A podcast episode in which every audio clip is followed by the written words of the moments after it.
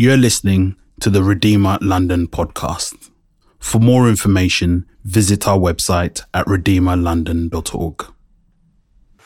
We're going to read our last bit from Genesis. This is the last one in Gospel Foundations. I'm going to pray. Uh, you can turn to the Bible while I'm praying if you've got one with you. Genesis 11. Father, we thank you for things that are happening in the church. We thank you for being a part of it. Lord, even in the midst of difficulties, we thank you for stories of hope. We thank you for people saying, I'm going to come and pray and seek God. Lord, we thank you for all those that have served us through meetups. We pray now as we come to the Bible, your word. We ask that you'd speak to us and we ask that we'd have the courage to hear from God and then live radically because of it. We ask that in Jesus' name. Amen. So, we've been doing this series, Gospel Foundations. Uh, this is our 12th week. And uh, if, you've, if it's your first week, welcome. You can catch up them all on YouTube. We basically said at the beginning of the week if I had to split the Bible in half, I wouldn't do it the Old and New Testament. I would flick right back to Genesis, the first book, Genesis 1 to 11. It seems bizarre, doesn't it? But Genesis 1 to 11, that's almost the hinge of the Bible.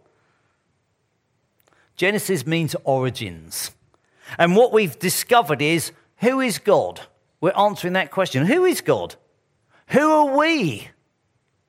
What's gone wrong? And what is God doing about it? And I guess that's really this whole series that we've been looking at. J.I. Packer, the Canadian, said of the passage that I'm about to read to you, it is a mirror of the modern world. Ah, yeah, you see, I've whetted your appetite. Now we're going to read Genesis 11, 1 to 9, the Tower of Babel. Now the whole world had one language and a common speech. As men moved eastward, they found a plain in Shinar and settled there. They said to each other, Come, Let's make bricks and bake them thoroughly. They used brick instead of stone and tar for mortar.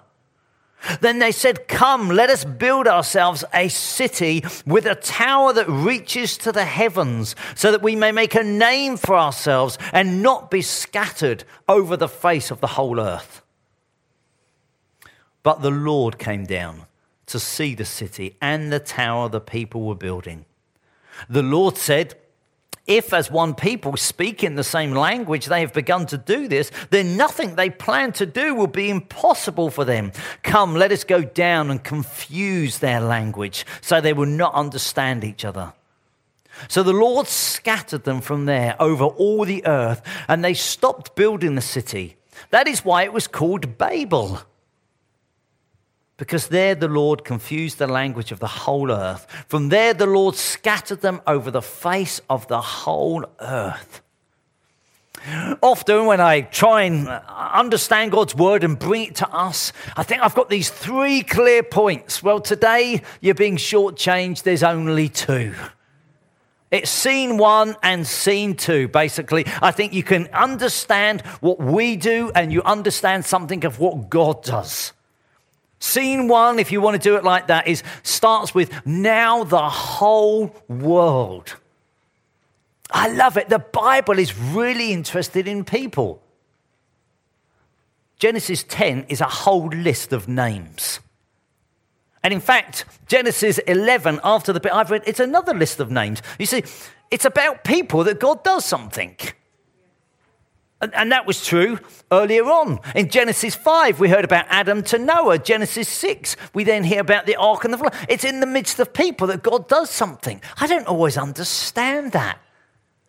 It's like Matthew. If you read the first book of the New Testament, there's this huge genealogy. And basically, it goes from Abraham to Jesus, and then comes the Savior of the world. God is interested in people. I don't know how you found it. I don't know how you found it. Sat at home one year on. You know what I'm saying? I don't know how you, whether your world's just got smaller and you think people even know who I am and what I do. God knows people. God's committed to people. Yet, sadly, what we discover from Genesis, and I wonder if it's true today, is the people weren't experiencing utopia, They were, fo- they were actually experiencing dystopia. Rather than things getting better and better, rather, Genesis doesn't say, well, actually, suddenly mankind was made and things got better and better and better, and, and they ate better fruit and they did better exercise and they got better education, and suddenly they were perfect. Actually, what we've discovered in this story is things are going wrong. I wish we had time to go into all the detail, but one little word you may have picked up east. East. No, no, you haven't picked that up. But in Genesis, whenever you go east, things start going wrong. All I can say is stay in West London. I mean, honestly, it's as close to heaven as we. No, I'm being. I'm making a serious point here, but I'm actually being. If you jump back to Genesis three, we know that when they get kicked out of the garden, they get kicked out of the east and they, actually there's this thing and they go east. We know in Genesis 4 that when Cain left God's presence, he goes east. We know in Genesis 10, the first verse before the bit I read today, that actually they keep heading east. People just want to keep walking away from God. Fundamentally, that is what the story is telling us. Fundamentally, it's almost saying, well, actually, no, no, God is there, I'm walking away, I'm doing my own thing. I guess that's the sobering thing. And then what we discover with these people in the story today is that they settled. One commentator says this rather than spread horizontally, they act independently and plan to rise vertically. It's rather than fill the earth, they decide to do these two actions. They build a city and they build a tower. Can I just state right here, right now, God is not anti the city. I heard somebody once say God made the country, man made the suburbs, and the devil made the city. That is totally not true. Over 56% of the world's population live in cities, and it's getting bigger and bigger. I tell you, I want to challenge you as Christians, we've got to be those that fight to stay in the city. So if it's not the city that's wrong, is it the tower that's wrong? Now, I've got to be very careful because obviously we are based here in Ealing, and in Ealing, in five years, the council have given permission for 124 new tower blocks of over 20 stories high. Mm, there you go. I've done my research for this morning. They reckon it will bring 105,000 extra residents into the borough. North Acton will become the densest suburb in the country by 2030. Is God anti the tower? Well, I'm not going to get involved in that and the queen of the suburbs. I'll leave you to think about those kind of things. So, if it's not really about the city and it's not really about the tower, what is this story about? I would like to suggest it's the sins of the heart. You see, two things come out. They want to make a name for themselves, and they don't want to scatter. I don't think it's about the tower. I don't think it's about the city. They want to make a name for themselves. They don't want to scatter. The heart says this I love praise and I love security. The heart says, I delight in my own efforts. In fact, if anything, we've discovered in the book of Genesis that we try and reach out and grasp for something that is not ours. Daniel Burnham, he was the designer of Chicago, said this Make no small plans, they have no power to stir men's blood. It's almost like our heart is we want to be great and we want to be grand. There's some talk, and again, I wish I had more time, that actually what had happened in this is they weren't using stone, partly they were on the plain, but partly it was the development of technology. And so, with this technology, it's almost like that they, they become full of themselves. They reckon there's lots of ziggurats there. Rather than a pyramid, it was this building that had nothing inside, but actually it went high and high and high. In fact, some of them, they reckon on the top of them, there was even a room with a table and a bed. And the idea was that's where the, the deity might possibly dwell.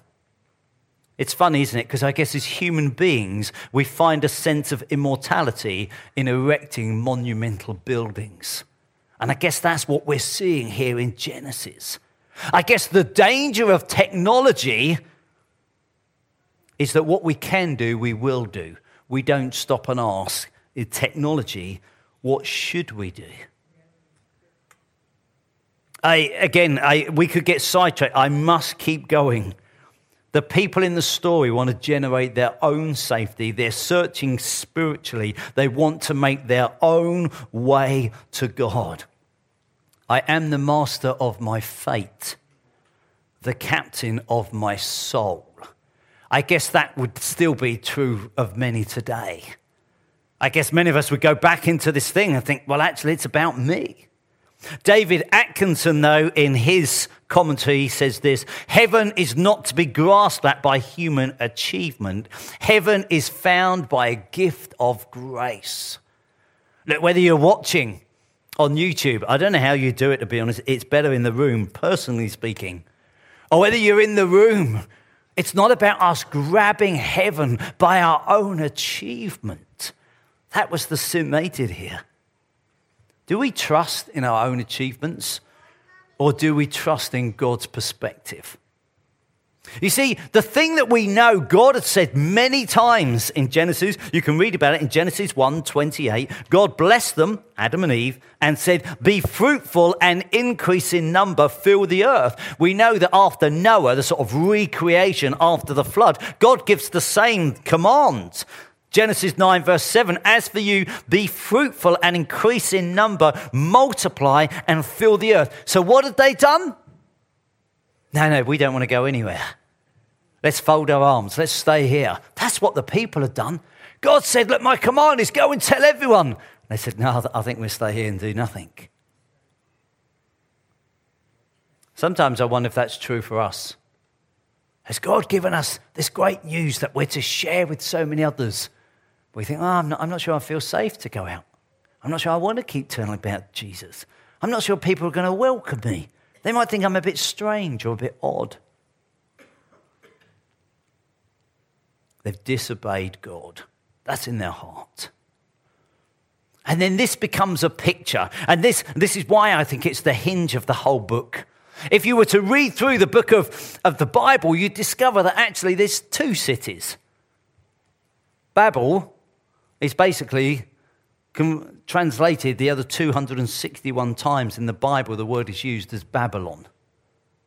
And that's almost like the city that stands for commerce, human achievement, the pursuit of pleasure. And you get this right throughout the Bible Babylon, Babylon, Babylon.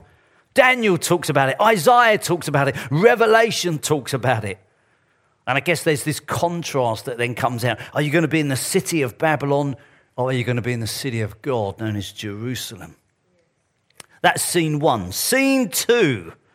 But the Lord comes down in some respects, it's almost a little bit like sarcasm, isn't it? You know what I'm saying? These people, they've built this, they've got this technology and they've built this as high as they can go. It's going to reach to the heavens. It's almost like, hmm, can't quite see what you're up to. you know, the Bible is this God comes down to try and have a look at what they've done. He doesn't actually mock them, he doesn't knock over the tower.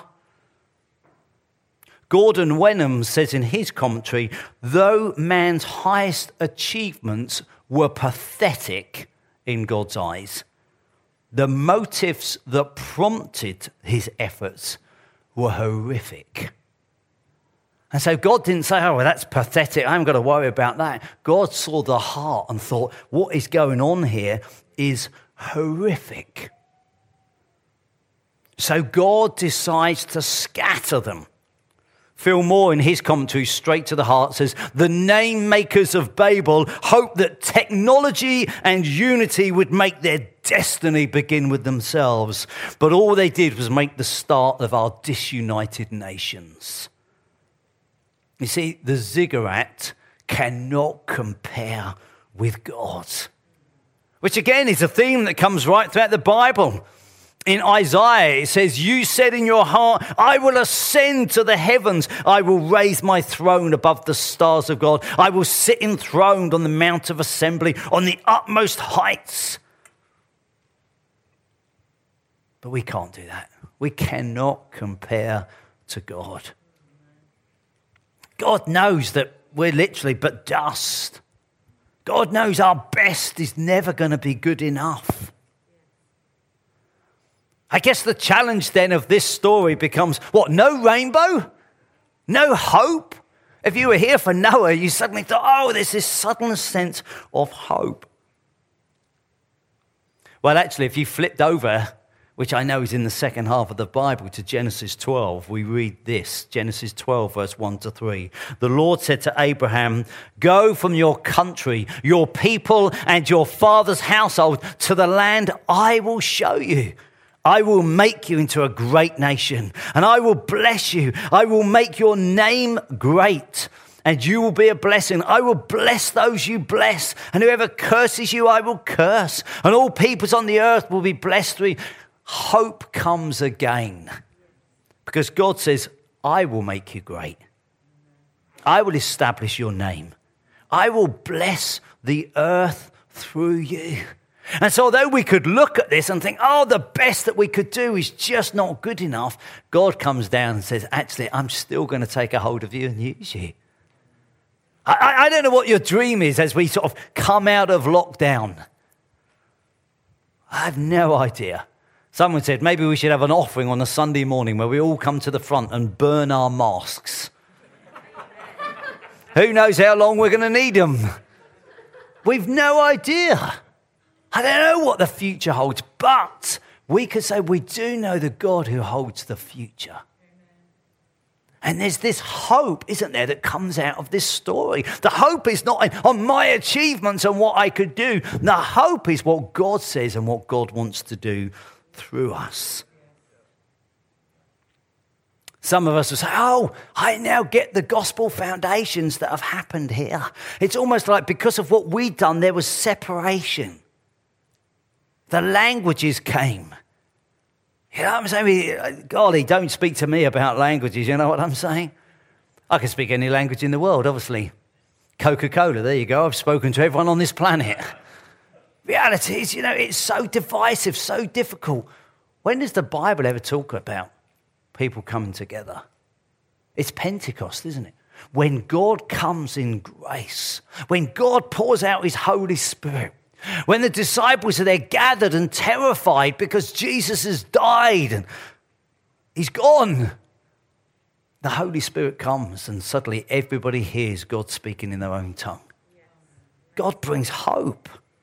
That's what we read. We read in Revelation 5 they sang a new song. This is about heaven. You are worthy to take the scroll, to open its seals, because you were slain. And with your blood, you purchased for God's persons from every tribe and language and people and nation. Our ultimate hope is not in what we could do together, it's what God could do here. I've said this many times, I will say it many more. There are 172 nationalities in the borough of Ealing. And I don't want to settle as a church until we've got 172 nationalities in the church. Because surely that's what God wants. That's a foretaste of heaven on earth. Let me just ask you a couple of questions.